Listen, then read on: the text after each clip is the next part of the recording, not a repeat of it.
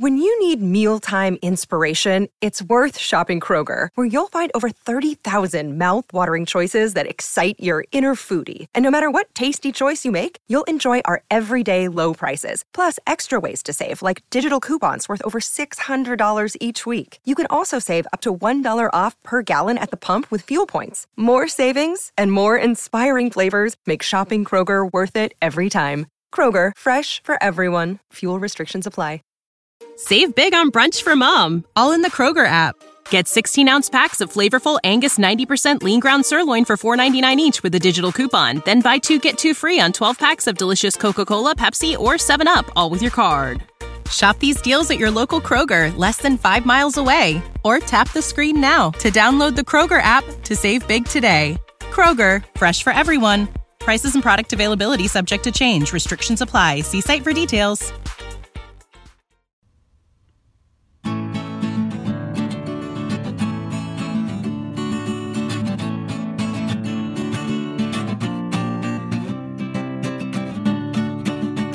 Welkom, beste luisteraars, bij een, eh, de laatste aflevering van eh, de, de Eerste Wereldoorlog. Maak je niet druk, we gaan nog wat door met de podcast, denk ik.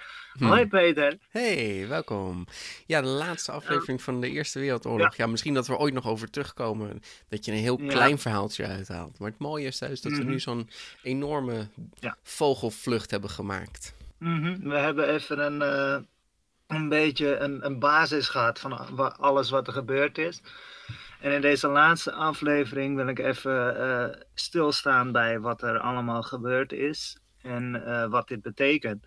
En hoe, hoe het eigenlijk wordt afgesloten. Ja, ja, precies. Want eh, de centrale machten die hebben de oorlog verloren. En nou ja, vooral Duitsland wordt, daarbij, wordt daaronder gerekend.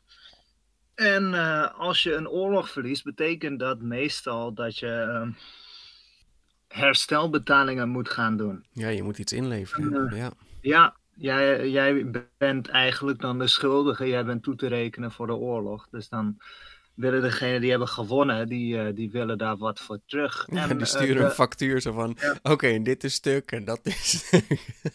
Ja, dus eh, dat mag je allemaal gaan terugbetalen. Hmm. En het is niet alsof je een muurtje of een eh, prullenbak omschop bij de buren en 100 euro moet betalen. Nee, het ging hier om verdragen van 100 miljoenen marks. Iets van Mm. 143 geloof ik, 143 miljoen marks. Wauw.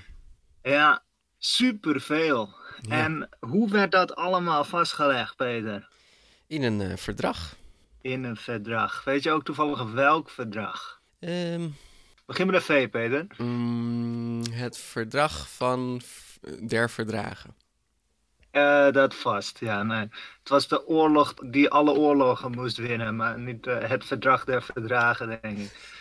Nee, het verdrag van Versailles. Ah ja, Versailles. Eh, een Duitse delegatie moest op 28 juni 1919 in eh, Versailles, haha, Mhm, eh, eh, moesten ze opkomen dagen. En het werd ondertekend in een paleis in Versailles, in, namelijk in de Spiegelzaal. Oh, dat klinkt mooi. Ja, en dat was van, nou ja, het was niet heel erg belangrijk dat het een spiegelzaal was, maar het was gewoon een mooie zaal. En dat is waar de Duitsers, de Fransen, een aantal jaar, of een, nou ja, 50 jaar ongeveer eerder, eh, eh, een verdrag lieten tekenen te- eh, voor herstelbetalingen van de Frans-Duitse oorlog. Dus de Fransen hadden dat een beetje gedaan om een beetje de draak te steken met de Duitsers. Zo'n haha. Weten jullie nog, hè? Hoe jullie ons voor paal zetten? Nou, nu doen we dat met jullie. Wauw, Dus eh, ja. ja, dat was een beetje stom. Het verdrag van Versailles. Er moesten een aantal dingen moesten, ehm, eh, behandeld worden. Want Duitsland moest dingen terugbetalen. En ehm, Ook een soort belofte doen van natuurlijk naar de toekomst. ja.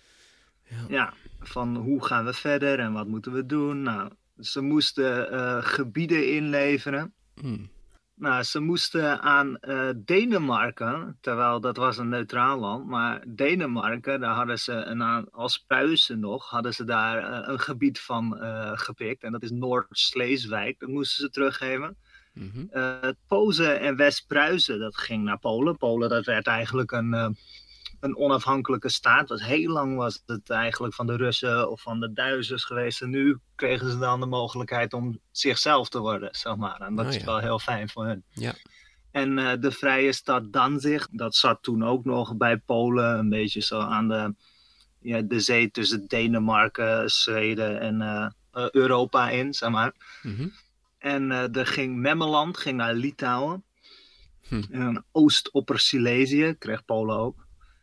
En uh, Hulcina-landje, dat ging naar Tsjechoslowakije, nu Tsjechië. Maar uh, uh, Elzas-Lot-Haringen, dat ging naar Frankrijk. Uh, Eupen en Malmedy gingen naar België. Dus dat moesten ze allemaal uh, nou, eigenlijk teruggeven. Dat was eigenlijk heel lang van Duitsland geweest. En Mhm. nu ging dat eigenlijk terug naar de, de, de, de volken. Ja, dus dit is ook een beetje wanneer Duitsland echt zijn hedendaagse vorm heeft gekregen? Ja, ja, wel iets groter geloof ik. Of iets kleiner, maar ja. Ja, dus, uh, er is nog wel wat gebiedwisseling uh, geweest, maar dit is wel hoe het eruit ziet, ja. Gaat nog wel een verandering krijgen hoor, Peter, maar dat, uh, dat zijn spoilers. um, en dat is niet het enige gebied, want ook koloniën moest Duitsland inleveren. Al zijn koloniën, Duits-Oost-Afrika, Tanganyika en Rwanda, Urundi, dat gingen naar het Verenigd Koninkrijk en België. Uh, hmm. Togoland en, uh, en Duits-Kameroen, dat werd ook uh, onder Frankrijk en het Verenigd Koninkrijk verdeeld. En Duits-Zuidwest-Afrika ging naar Zuid-Afrika. Okay, en ja. gebiedjes in in Azië, de, de, noordelijke Marianen, de Caroline en de Marshall-eilanden, dat ging allemaal naar Japan toe. En uh, een deel van Nieuw-Guinea en Nauru, Nauru ging naar Australië toe. En uh, West-Samoa ging naar Nieuw-Zeeland. Hm. En er werd een, uh, een Chinese provincie aan Japan gegeven. Oh. Dat kon allemaal. Gewoon landjes die eigenlijk niet aan, andere, aan andere landen behoren. Dat werd, dat werd gewoon aan andere landen gegeven. Is dat dan echt van mainland China of is het een van de eilanden geweest? Nee, dat was van, uh, dat was van China. Ja, precies. Oké. Okay. Het was gewoon een provincie, uh, Shandong. Dat zit gewoon aan China vast. Wauw. Maar wel uh, aan de zeekant, zeg maar. Ja, ja hoor, ja. Beetje no noord... Uh, ja, helemaal ja, aan de andere midden, kant van China, midden, zeker. Ja, ja nou, het, is, het, het, het gaat dan... China gaat in een bocht omhoog en ja. het blijft een beetje zitten, zeg maar. Het zit niet tegen Rusland aan, maar echt aan de zee. Oké, ik snap. En, dus, ja, en ze moesten zich ontwapenen. Ze mochten maar, uh, ja, 100.000 militairen hebben, maar het werd ongeveer 200.000, want de Fransen die wilden een reden hebben om ook heel veel soldaten te hebben. Hmm. En ze moesten alle vier tanks inleveren? Ja, ze, ja, alle, alle tank, ja alle ta ze mochten geen tanks hebben. Maar dat werd ook niet, uh, uh, daar werd, gingen ze zich ook niet aan houden, maar allemaal spoilers, man. Het is zo moeilijk om geen dingen te spoilen, Peter. Maar je kan toch zeggen zo van, ja, maar dit, dit is geen tank, dit is gewoon mijn, uh, mijn auto. Ja, We hebben nee, dit nodig dat soort dingen werden ook dingen te verslepen. ja, nee, op een gegeven moment zeiden ze gewoon, uh, ja, uh, laat maar zitten, dat uh, verdrag van Versailles. Yeah. Maar goed, laten we het eerst nog even doorsp doorspreken wat, wat ze moesten doen. Mm -hmm. nou, ze mochten maar 10.000 ton aan, aan schepen hebben eigenlijk. Geen onderzeeboten, erg belangrijk. Oh, bewijs En, maar dat je eh, geen onderzeeboten hebt. Nou ja, dat is vrij makkelijk als je er een tegenkomt en ze spreken Duits. dat is zo. Mm. Een probleem. Ja. Nou ja, en eigenlijk wilden ze Wilhelm uh, terug hebben, maar daar zijn Nederland nee tegen. Of daar Oh. werd niet op, uh, op aangedrongen, maar um, ja. Arme keizer Wilhelm. Ja. Ja hij, wordt, hij werd als oorlogsmisdadiger uh, neergeschreven. Hij zal ook wel uh, verkeerde dingen hebben gedaan hoor. Maar ja, ja. weet je, de, uh, de Britten, de Amerikanen en de Fransen natuurlijk niet. Maar daar wil ik het later in de aflevering nog even over, over hebben. Over wie nou slecht was en wie niet. Nou, ze moesten inderdaad herstelbetalingen doen. Nou, en eerst was dat, nou ja, boven de 200 miljard uh, marken uit. Maar Duitsland zei van, nou, dat willen we niet. Vervolgens werd dus uh, het huurgebied werd in, ingenomen door de Fransen en de Belgen. En uiteindelijk werd het uh, um, een beetje afgedongen naar 143. Oké. Okay, nou. En, uh, ja, rare onderhandeling. Normaal over je, ja. over je salaris of zo, maar nu gewoon. Ja. Mm -hmm. Nou ja, op zich doe je dat als je natuurlijk ja. uh, crimineel bevonden bent. Dan ga je ook met een advocaat natuurlijk lopen onderhandelen hoeveel celstraf of wat je straf wordt. Daar is natuurlijk wel mm -hmm. uh, vergelijkbaar mee. Het is alleen ja. zo sober om dat met een oorlog te doen. zo. Ja. Ja, nee, het, is, het, het, het is zo jammer dat het hiertoe moest komen. Want het is zo'n onzin. Want eigenlijk, uh, ja, waarom, waarom begonnen ze om uh, de soevereiniteit van de, de, uh, de Serviërs te bewijzen? Mm-hmm. Nou, iemand springt in, de ander springt in, vervolgens escaleert uh, de ene partij het gevecht. En ja, waarom gaan ze door? Ja, omdat ze toch al zo ver zijn gegaan. Yeah. Ja, het slaat echt helemaal nergens op. En op een gegeven moment, in plaats van dat iemand zei van, nou, kunnen we niet gewoon stoppen? Nee, um, gingen ze net zo lang door totdat één partij niet meer kon en letterlijk in elkaar zakte. Hm. Weet je, het slaat nergens op hoe erg dit is geëscaleerd. En nu heb je zulke onhandige verdragen die helemaal niet goed zijn uitgevoerd. Maar er is nog één ding, en dat is artikel 1, maar die heb ik expres uh, als laatste uh, aan, uh, wil ik die aankaarten. Mm-hmm. Want dat is niet alleen voor Duitsland. Er staat ook in dat mensen mee kunnen doen aan de Volkenbond.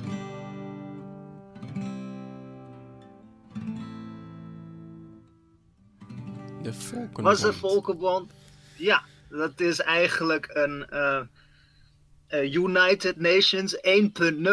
Oh, cool. En uh, ja, het werkte niet. Ze hebben wel. Het was eigenlijk een bond van volken, haha, Mhm. die eigenlijk um, crisissen moesten beperken. Dat is eigenlijk wat de, de Verenigde Naties nu ook doen, maar Ja. ook meer op een militair gebied ook. Dus echt inspringen. Nou, Oké, ja. En de, de Amerikanen die kwamen met dit idee van, nou laten we dit inzetten, zodat we dit soort crisissen kunnen voorkomen. Haha. Ja, en heel veel landen die gingen eraan meedoen. Hè. Ehm, nou ja, denk maar aan Argentinië, België, eh, Verenigd Koninkrijk, ehm, China, Frankrijk, Griekenland, Japan, Italië, Nederland, Liberia, iedereen, Spanje, Zweden, weet je. Mhm. En nog meer, maar als ik ze allemaal opgenomen, zijn we nog wel even bezig. En dit is het begin, hè. Dit is ehm, in 1920 eh, ging iedereen hier aan meedoen. In januari 1920. En eh, Oostenrijk, Luxemburg, Finland, Costa Rica, Albanië die, die, en Bulgarije, die gingen later meedoen. Mhm. En Estland, eh, Litouwen en eh, Latvia. Die eh, deden in 1921 mee. En je ziet een aantal landjes die allemaal indruppelen, weet je. Duitsland deed in 1926 mee. Nou, dat was ook van korte duur. Ja. Maar ehm, ja, ja, die deden allemaal mee. Peter, heb jij een land gehoord dat niet meedoet? Is het eh, Zwitserland?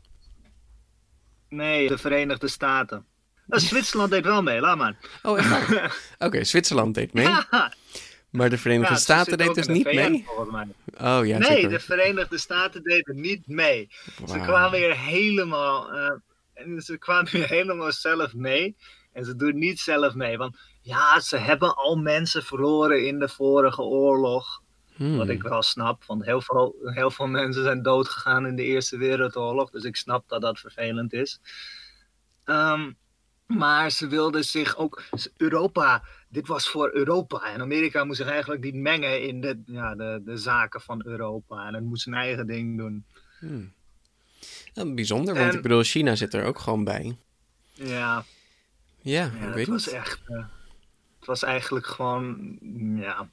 Weet je, het zou ook uh, negatief uh, kunnen zijn voor de economie, hè? want ze moeten dingen doen yeah. die, uh, ja, ze moeten misschien troepen uitzenden dan. Nou, dus het is echt heel negatief. We bedenken ja, dat, het wel, dat maar zal we een beetje de overweging zijn. Ja. Ja.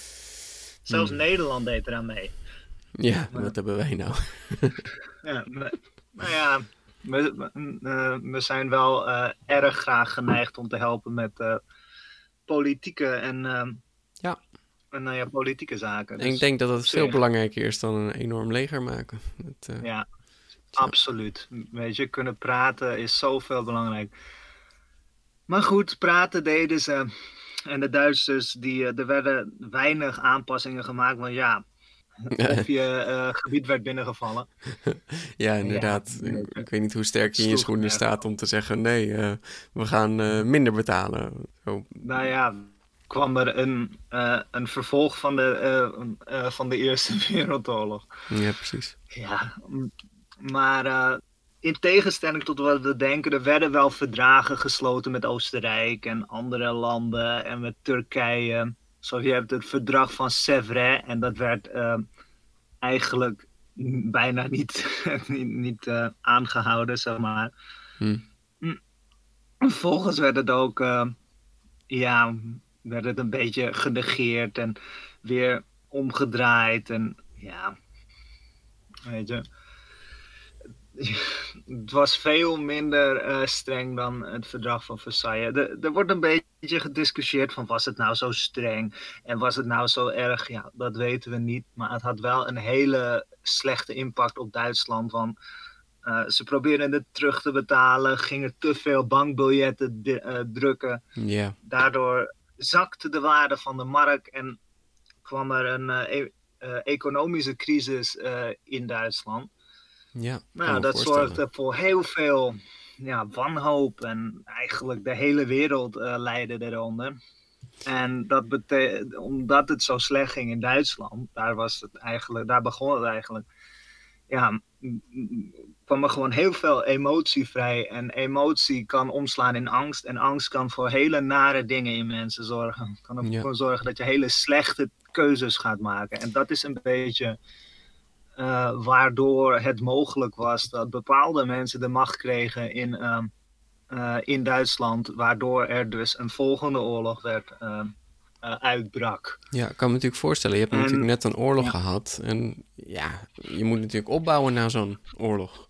Maar je moet ook nog Ja. afbetalen. Dus ze zijn eigenlijk dubbel bezig. Ja, dat is gewoon Ja, bijna niet te nou, er doen. was iemand die zei ook, eh, terwijl hij dat verdrag zag, van ja, als we dit gaan invoeren, dan hebben we over twintig jaar weer oorlog. Nou, Hmm. 1918, 1939, ja, Ja, wat een vrij accurate beschrijving. zeker. Maar generaals zijn heel erg goed in het eh, bedenken van hoe, hoe zaken nou kunnen werken. Hm. Je hebt ook een eh, grappig eh, verhaaltje van een Japanse generaal, maar dat is in de Tweede Wereldoorlog, dus dat Mhm. is niet handig om nu te zeggen.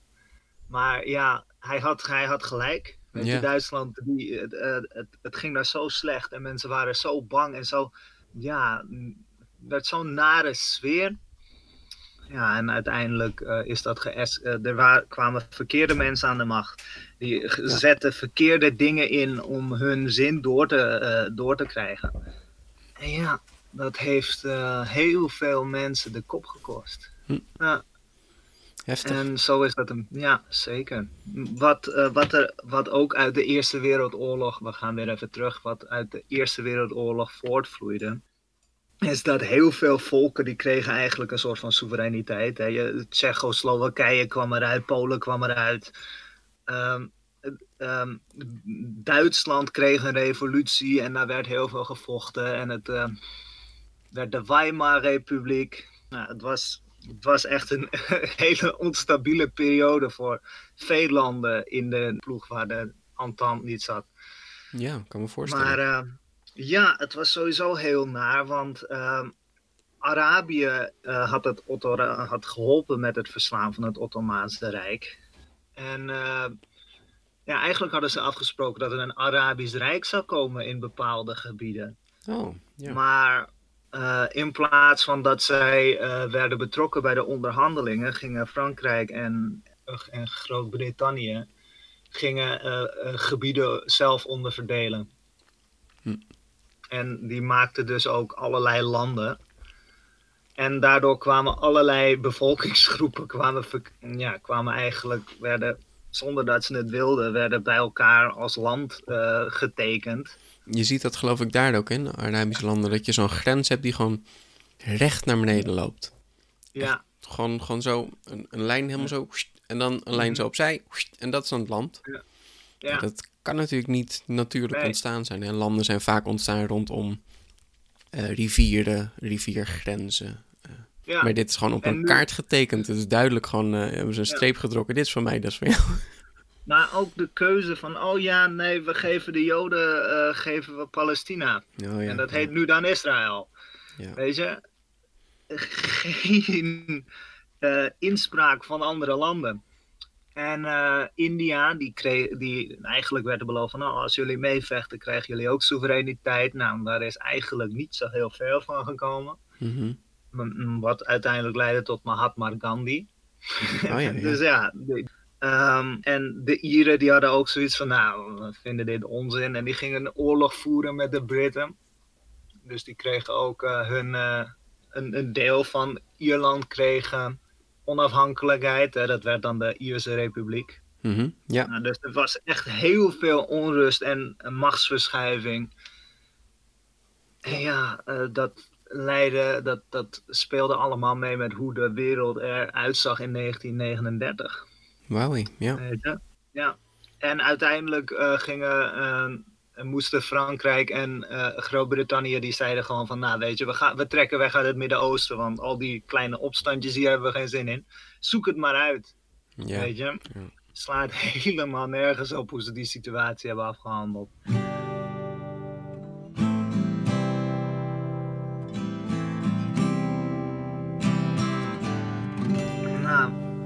Rusland, dat is natuurlijk nu de Sovjet-Unie geworden, mhm. die waren nog in burgeroorlog met de, de Witten, want je had de Rode en de Witte. En de Witte, dat waren, waren eigenlijk ja, royalisten, die wilden eigenlijk de monarchie terug. Die waren nog aanhangers van de tsaar. Oké, dus dat is een beetje het verschil tussen Wit-Rusland en Rusland. Nee, nee, nee, nee, het was gewoon een partij De Witte. Oké, dus dat staat daar los dat, dat, brak nu af van het... Ehm, van Rusland. Mhm. Want uh, Duitsland had Wit-Rusland veroverd, omdat ze Rusland hadden verslagen natuurlijk. En Duitsland bood natuurlijk ook oorlogs. Uh, herstelbetalingen aan Rusland in 1917 toen ze hadden verslagen. En toen werd Wit-Rusland een beetje gebied van Duitsland en Oostenrijk-Hongarije. Oké. Nou ja, van de centrale. En omdat, dat nu, uh, omdat nu Duitsland verslagen was, moesten zij dus wat uh, terugbetalen, zeg maar. Ja. Dus werd dit Rusland, dit Rusland. En de witte, dat is eigenlijk gewoon tegen de, uh, de Sovjets de rode. Nou, dat, ja, dat, ze ja. noemen zich de witte, ik weet ook naam. niet waarom. Nee, oké. Ja, nee, het is niet Witte Rusland. Nee. Maar die waren nog een beetje met elkaar aan het stoeien. En ja, ik weet niet waarom. Weet je, ik ben niet een voorstander van communisme, maar ik heb ook zoiets van waarom moet, waarom moet het Westen zich ermee bemoeien? Want de geallieerden of de Entente die dachten: hé, hey, de Rode, we gaan, uh, we gaan de Witte ondersteunen. Dus die gingen ook invloed uitoefenen in Rusland. Dus er is een militaire missie geweest van Amerika, uh, Frankrijk en Groot-Brittannië hmm. en een aantal andere landen in Rusland. Weet je, laat die mensen lekker eh, hun eigen oorlog uitvechten. Ja, ja, de Roden hebben ook gewoon gewonnen hoor, want ja, er waren gewoon heel veel meer toch, ja precies. Ja. Plus, uh, je weet niet zomaar een landoorlog in Rusland, zelfs niet met Rusland aan je zijde. um, ja, dat, dat, ja, dat werkte gewoon niet. Dus ja, die moesten ook terugtrekken. En er waren gewoon allerlei kleine conflictjes die, uh, die gebeurden. Vervolgens was de oorlog in Rusland een beetje over. En toen kwam Rusland weer allerlei. Um, nou ja, Litouwen, Estland, hè. Estland, Letland, Litouwen. Mhm. Kwamen ze een beetje invallen van, oh, cool. En de, ze probeerden Polen binnen te vallen. En dit is een van de weinige keren dat Polen uh, een uh, aanval van een uh, grote militaire macht heeft afgeslagen. Want ja. Good dus for you, Polen. Goed gedaan. Ja, echt. vet goed. Net goed voor die, voor die anderen. Weet je, echt. Och. Dan ben je net eindelijk een jaar of zo bij je eigen natie. Ja. En dan komt, komt Rusland binnenvallen of een ander land. Weet je, maakt niet uit wie binnenvalt. Nee, precies. Ja. Hm. Ja, die Polen die zitten echt, echt op de meest afschuwelijke uh, uh, strategische positie ever. Ja. Iedereen wil ze hebben en uh, zichzelf zijn, dat, dat is helaas niet mogelijk of zo. Nee. Maar ja, het, het was een hele instabiele wereld na de Eerste Wereldoorlog. Nou, ja, ik hoorde het, ja. Het, het is eigenlijk helemaal nog beetje... niet vast of zo. Um, het lijkt er een beetje dat, dat alles nog aan het, aan het schuiven is. En ze zoeken een beetje ja. naar hoe, weet je, hoe kunnen we uh, gewoon, hoe, hoe, kunnen we door op een goede manier. En het lijkt ja. eigenlijk dat niemand dat echt weet te vinden. Nee, maar het is ook dat uh, niemand is bereid om gewoon dingen los te laten en te helpen met het organiseren van uh, ja, soevereiniteit. Want het is gewoon van, oh, weet je, of uh, nee, nee, je krijgt geen uh, vrijheid. Of jullie mogen je eigen regering gaan vormen. Nee, of ze houden zich eraan vast, of het is doei. Ja, ja. En nou ja, Duitsland, die, die, die is ook, die gaat onder aan het verdrag van Versailles. Want er is heel veel onvrede over dat het zou slecht gaan. Maar ook de trots is ontzettend gekrenkt. Ook zij hebben heel veel uh, verloren. Mm. Uh, dus ja, met een beetje extra uh, ja, ondersteuning en wat, wat meer vrijheid en wat iets, iets losser was omgegaan met, met het verdrag, dan had het misschien heel anders kunnen uitlopen. Ja. Maar aan de andere kant, weet je, het is te verwachten dat als je een oorlog verliest, dat je er ook, um, dat je ook moet boeten. Weet je, Ja. dat, dat, dat wisten ze. Ja. Weet je, het is, het is niet, niet alsof ze onre heel onredelijk werden behandeld. Nee, nee. En aan de andere kant, weet je, dit is niet hoe het werkt. Nee.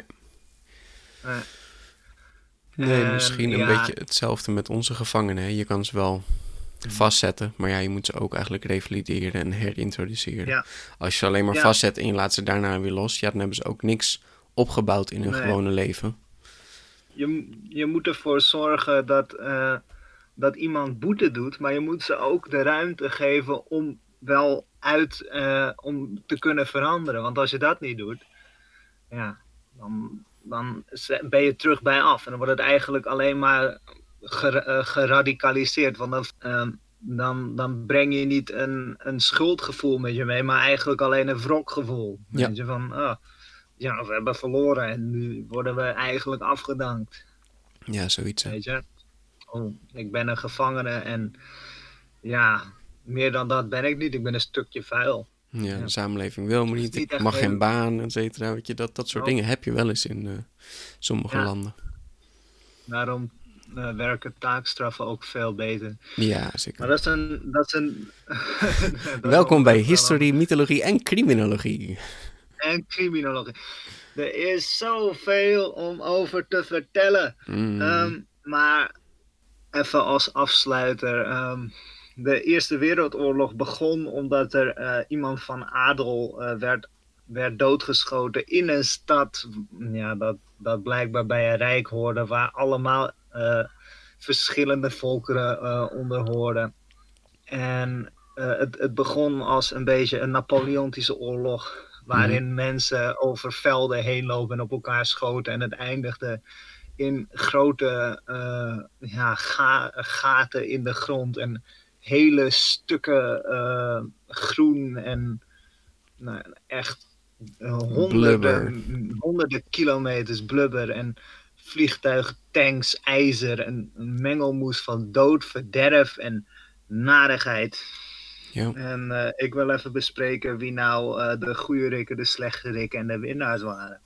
Hm. Want eh, Peter, wie denk jij dat nou echt de goede rik was van deze... Nou, verrassend Oorlog. genoeg ben ik eigenlijk wel heel trots op Nederland geworden. Fair enough. Heel goed, heel goed. Weet je, dat is toch wel. ehm, nee, ik ben niet, niet nationalistisch op die manier. Eh, Nee. Ik ben toevallig hier geboren en ik praat het ook. Ehm, maar, Mhm. maar ik vind het, vind het erg mooi. Eh, kijk, België had natuurlijk de pech dat, dat zij waren natuurlijk ook neutraal. Maar ja, ze Mhm. werden gewoon gebruikt. Er werd gewoon van hun land gebruik gemaakt. En ja, ik weet niet of wat je daar tegen had kunnen doen of zo. Hè? Dus, dus Nederland heeft wel mazzel gehad. Ja. Verder vind ik dat... ehm, ja, ik weet niet. Ik, ik vind Frankrijk wel, wel een verrassend land. Ehm, het begon een beetje als de Mhm. underdog voor mijn gevoel. Mhm. Maar het zijn toch ook wel heel erg opgeklommen. Ja, en Ja, verder heeft nee. Frankrijk ook een aantal dingen gestart. Dus dat je denkt van ja, dat, is- dat is ook weer niet handig Mhm. van ze. Ja, ehm, het ding is dat ehm, Frankrijk heeft inderdaad echt heel erg eh, hard en dapper gevochten. Alleen, ja, ook dingen daaromheen waren gewoon echt. Want eh, ook zij waren betrokken bij koloniale fratsen in. Afrika en Azië. En ehm, eh, nou ja, ook dus ehm, eh, een beetje in het Midden-Oosten, hè. Mhm. Ja, maar het is wel zo, inderdaad. In het begin werden ze echt totaal onder de voet gelopen door de Duitsers. En eigenlijk in het, aan het einde van de oorlog draaiden ze dat om. Ja. Groot-Brittannië was, er- was een beetje de, ja, de, de man die, eh, die alles, eh, of die, waarvan je denkt van, oh, die, die, die zijn er altijd. Maar Frankrijk, die vocht op eigen grond. En die Ja, vochten precies. terwijl er druk werd geleverd op hun land. Terwijl Groot-Brittannië, die liepen eigenlijk fluitend en met miljoenen eh, soldaten liepen ze eh, eigenlijk de hele wereld over. Ja. Weet je? ja, ze hebben echt de mazzel dat er niks land. op hun land zat, inderdaad. Dat ze niet hun Nee. burgers hoefden te beschermen. Nee. Ja. nee, en als dat wel zo was, dan hadden ze het ook moeilijk hoor. Want er was dan een opstand eh, van Ieren, zo rond 1916. En ja, die, die hebben nu ook hun onafhankelijkheid. Ja, inderdaad. Weet je? Ja. En ze hebben het geprobeerd neer te slaan hoor, maar eh, ja, dat kon gewoon niet. Te weinig geld, te weinig eh, manschappen over. Mhm. Ja. En de Ieren die hadden natuurlijk ook eh, eh, meegevochten in de Eerste Wereldoorlog. Dus die hadden net zulke ervaren troepen die terugkwamen. Ja, Ja, niks tegen doen. nee. nee. Nee. Nee, nee. Maar waar ik eigenlijk op wil duiden is, eh, er waren geen goede rikken in de Eerste Wereldoorlog. Behalve dan misschien de, de landen die neutraal bleven en steun bo- boden aan de eh, partijen. Weet je, Nederland heeft wel, eh, ja, op zich wel eh, dubbel eh, gehandeld van, oh, we verkopen dingen aan de Duitsers en oh, we Mm. verkopen ook leuk dingen aan de geallieerden, aan de Entente. Ja. Maar ze hebben ook eh, Belgische vluchtelingen eh, opgevangen. En ze hebben ook de Duitse keizer opgevangen. En ze hebben uiteindelijk ook ehm, eh, best wel veel gehandeld met de Britten. Dus eh, ja, weet je, we waren echt neutraal. Ja, ja. Misschien ook niet. Er zullen mensen zijn die het er niet mee eens waren. Maar eh, ja, weet je, deze oorlog was echt een, een, een verschrikkelijke onzin. Weet je, het is niet alsof je kan zeggen van, oh ja, nee, de Britten die vochten voor de Belgische onafhankelijkheid. Maar vielen vervolgens wel Griekenland binnen. Mm. Ehm, de Ottomanen die hebben dus wel echt genocide gepleegd. En dat kan echt niet door de beugel. Nee. Maar goed, we gaan het niet hebben over hoeveel hongersnoden er zijn veroorzaakt in koloniën van Groot-Brittannië. Omdat deze oorlog aan de hand was. Mm. En omdat daar mismanagement was. Weet je, we gaan het ook niet hebben over dat de Armeense troepen in de Russische eenheden. dat die eh, ook genocide begonnen te plegen op Turkse burgers. Mindere mate, maar nog steeds genocide. Ja, Eh, gifgas werd gegooid door de Duitsers, maar de Fransen gooiden eigenlijk eerst traangas. Ja. Ja. de Verenigde Staten die kwamen erin als de held, maar in een oorlog die eigenlijk al ten einde liep. En waar, eh, ja, wat, wat hadden ze ervan te winnen? ja, Mm, Weet je? Waarom deden ze mee? Ja, omdat hun, eh, hun boten werden, werden kapotgeschoten, maar eigenlijk mm, ja, was het ook een, een, een erg opportunistisch. ja, Een precies. beetje meedoen als winnaar van de oorlog. Ja. Ja. Het was echt, en de Duitsers ook hoor. Die, eh, die vallen neutrale naties binnen. gaan heel, heel laks om met ethiek omtrent hoeveel, wat voor wapens je mag gebruiken in een oorlog en wat je kan doen tegen mensen. Ja, want eigenlijk nog steeds. Hè, in een oorlog zijn best wel regels. Ehm, ja. Als wij als Nederlandse soldaat ergens in een oorlog zitten, dan uh, mag je natuurlijk schieten op mensen, en op, op mhm. tegenstanders. Maar zodra zo'n tegenstander is uitgeschakeld, stel je schiet hem op zo'n manier dat hij niet meer kan terugschieten, maar hij leeft nog mhm. wel, dan mag je hem eigenlijk niet doodschieten. Nee. nee, je mag eigenlijk alleen schieten, want je mag, je mag bijvoorbeeld je mag hem niet doodschieten zodra hij gewond is. Nee. Maar als hij een wapen trekt, dan mag je hem, uh, dan mag je hem wel beschieten. Maar ja, wie, wie, wie, houdt zich vast of nou... Ja, ja. en hoe weet je, zeker? Uh, hey, hij was al dood. Ja. Hmm, hmm, hmm, weet je, en je mag eigenlijk ook geen mensen martelen, maar ja, ja wat is martelen? Weet je, als ik iemand uh, even wat minder brood geef totdat hij praat, is dat martelen? Ja, nou, dat is gewoon, we hadden gewoon te weinig brood. Weet je? Ja, dit soort dingen worden dan achteraf moet je dat dan uh, ja, gaan bespreken. Ja. En nu merk je het wel in oorlog dat er natuurlijk videoopnames zijn waaruit blijkt dat, mhm. dat dingen niet oké gaan en zo. En, uh... Het gebeurt ook steeds meer hoor, maar eigenlijk was er geen uh, terugspeling. Ja. En de officiële winnaars, laten we het daar maar over hebben, dat waren natuurlijk, dat was de Entente, die hebben de, de centrale machten verslagen en daardoor braken er heel veel uiteen. En terecht ook hoor, want uh, een land dat heel groot is en daardoor volken niet de, de kans geeft om zichzelf te zijn, dat, mm. ja, dat is gewoon niet van deze tijd. Nee. Maar ja, wat heeft deze overwinning uh, niet moeten kosten? Weet je, miljoenen mensen, heel veel geld. Uh, ja, echt één enorme puinhoop. Ja, zeker. Dus ja, eigenlijk ja, weet je, wie, wie, wie hebben er verloren? De Duitsers? Nee, nee, nee, wij, wij, wij allemaal. Ja. Weet je, het, het, het heeft geleid tot heel veel haat, nijd, verderf, geldschulden, pijn, verdriet en uiteindelijk nog een oorlog die nog erger was dan de eerste. Mm, ja. Weet je, dus... Nou, ik snap ook inderdaad nu, nu ik het zo allemaal weer een beetje hoor en ik denk erover na, van, ik snap waarom de Eerste Wereldoorlog eigenlijk weinig besproken wordt. Omdat het heeft gewoon geen logische slechterik. En natuurlijk zoiets, zoiets kwaadaardigs als Hitler, dat is gewoon heel duidelijk. En hij heeft ook een duidelijke boodschap in wat hij wil. En, en dat is hier allemaal niet. Het is zo. Ja. ja, je begrijpt niet zo goed waarom de oorlog nou zo gebeurde en waarom het nou zo doorging. Het is gewoon ja, allerlei kleine dingetjes die leiden tot zo'n grote oorlog. Een klassiek voorbeeld van hoe naar de mensheid naar elkaar kan zijn, weet je. Want uh, heel veel mensen vinden dat de Duitsers heel veel grenzen zijn overgegaan. Maar er zijn ook heel veel dingen die je, uh, die je er tegen, uh, tegenin kan leggen. Van ja, maar het Verenigd Koninkrijk. Uh, het erge is nog heel veel van de dingen die er uh, gedaan werden, zijn legaal. Hmm. dus, ja, je mag prima een volk uit, uh, uithongeren door een blokkade te doen. Ja. Oké, okay. je mag prima met duikboten allerlei um, schepen kapot schieten, want ja, je geeft ze de waarschuwing. En ze hebben wapens aan boord. Dus ja, waarom niet? Nee. dus het is zo van, ja, maar er zitten burgers aan boord. Ja, nou, nou en? Ze hmm. hebben toch wapens? ja, maar we, we hongeren een heel volk uit. Ja, zij begonnen de oorlog. Ja, ja, zeker. Slaat nergens op.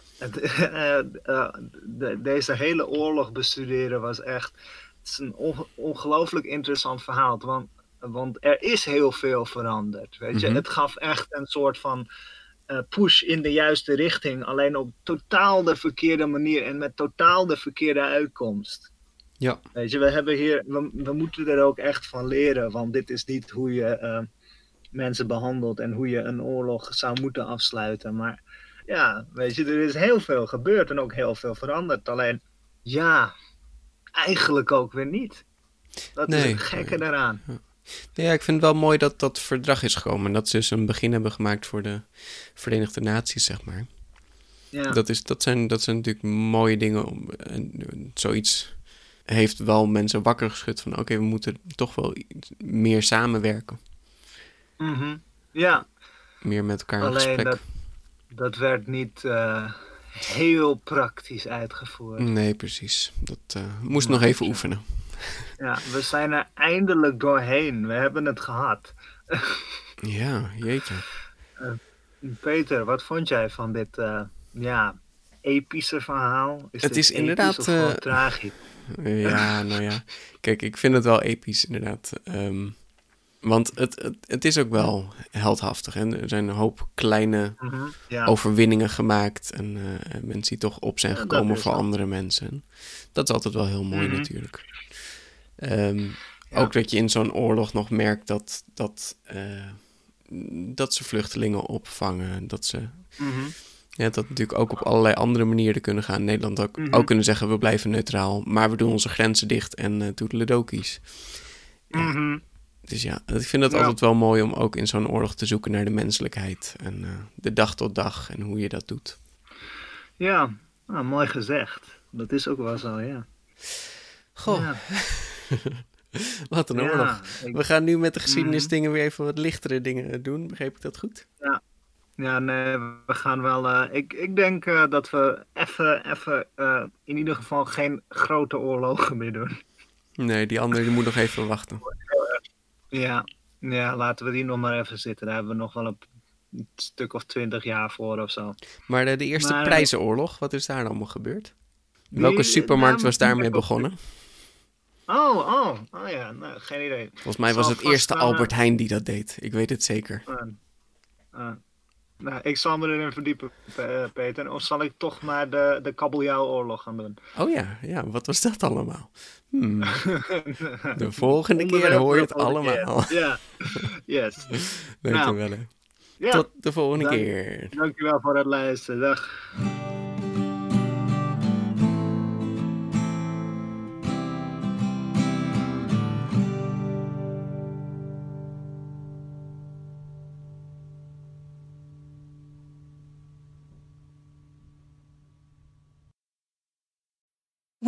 Need mealtime inspiration, it's worth shopping Kroger, where you'll find over 30,000 mouthwatering choices that excite your inner foodie. And no matter what tasty choice you make, you'll enjoy our everyday low prices, plus extra ways to save, like digital coupons worth over $600 each week. You can also save up to $1 off per gallon at the pump with fuel points. More savings and more inspiring flavors make shopping Kroger worth it every time. Kroger, fresh for everyone. Fuel restrictions apply.